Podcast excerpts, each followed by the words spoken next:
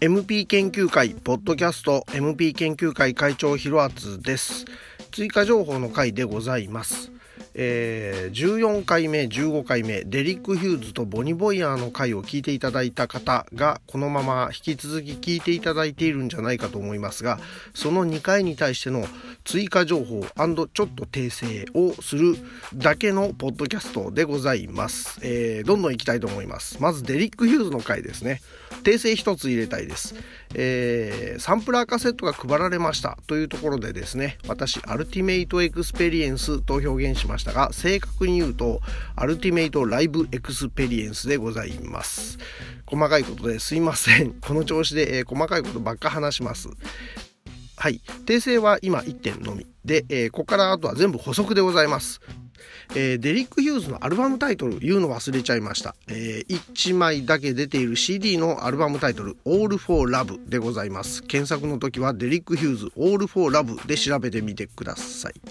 それでですねあの All for Love というアルバムファーストプレスはプレス版で、えー、ジャケの色がですねチョコレート色とグレーの中間みたいなジャケで表ジャケとブックレットはプロっぽい仕上がりなんですけどもディスクはですねどういうわけか印刷のめちゃくちゃ粗いドピンク。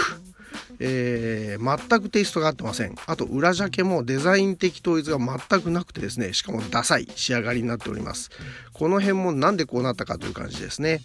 でセカンドプレスは CDR になっていて、えー、淡いピンク系の色味でまあ裏も表も統一感はあるんですがやっぱりこれもいけてません、えー、こんな情報を追加しておきます。アルバムリリース年は一応2000年っていうことになってますけども Discogs というサイトを見ると CDR は2007年リリースらしいです。あの Discogs についてもちょっと補足しておくとですねおそらくディスコグラフィーズを略して Discogs だと思うんですがディスコ GS と書いて Discogs というサイトがありますので、えー、まあいろんなアーティストのディスコグラフィーそして関連するクレジットなどがまあ可能な限りじゃんじゃん収められておりますので気になる方一度見てみてください。はい次行きましょう。えー、デリック・ヒューズさんですね、えー、近年も活動しておりました。調べてみたところですね。ストリーミングなんかでもあのデリック・ヒューズさんの曲がいろいろ出てきます。ただこの「All for Love」というアルバムの収録曲はちょっと除外されてるように思います。という意味でもなかなかレアなのかなという感じですね。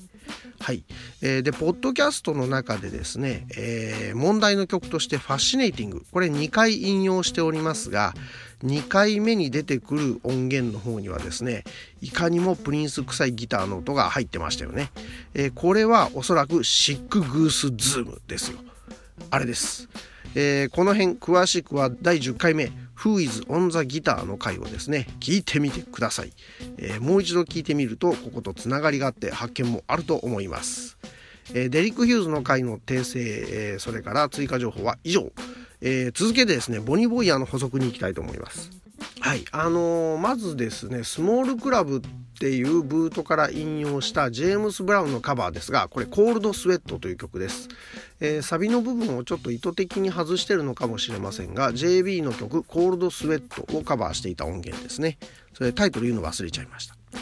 えー、次がラファエル・サディックの曲をかけましたが「えー、Ask of You」これはですね、シングルもカットされておりますが「えー、 Higher Learning」という映画のサントラに収録されております、リリースは95年。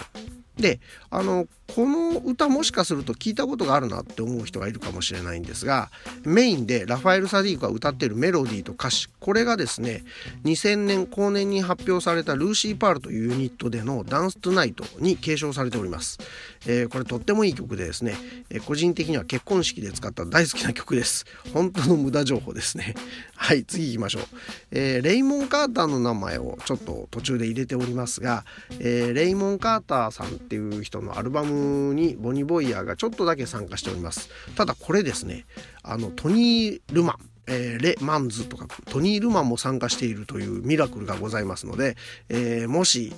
チェックできることがあったら一回聞いてみてほしいです。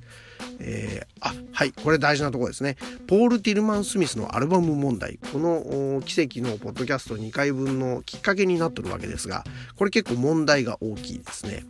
あのこの方ポール・ティルマン・スミスという名前だったりパーク・プレイスという名前だったりでですね4回もアルバムが出てるんですがこの4回のアルバムはですね手を変え品を変えリリースし直されているというもので、まあ、その収録曲の半分以上3分の2以上ですかねが同じ曲それが曲名が入れ替わったりちょっとだけ、えー、アレンジが違ったりして出し直されているものです。4回ですよ。2002年2004年そして真ん中多分2010年ぐらいかな。その後2017年という4回出し直されております。えー、しかもですね私が、えー、ポッドキャストで取り上げた「Just Like Magic」えー「 Funky Times」2つともボニー・ボイヤーが歌っておりますがこれ収録されてるのですね2002年のアルバムのみ。と思われます。2017年の分がですねまだ到着してないもんですから比較検討できてませんが多分2002年のリリースにしか入ってないので買う時はこれ気をつけてほしいですね2002年のパークプレイス名義インビジブルメンというですねなんかぼやけたこうハットのおっさんがあうっすら映っている変なジャケそれを買うとですねボニー・ボイヤーが歌っている該当曲を聴くことができます。えーまあ、たまたまですね iTunes に表示された曲を見た時もなんか曲名がデタラメになっていて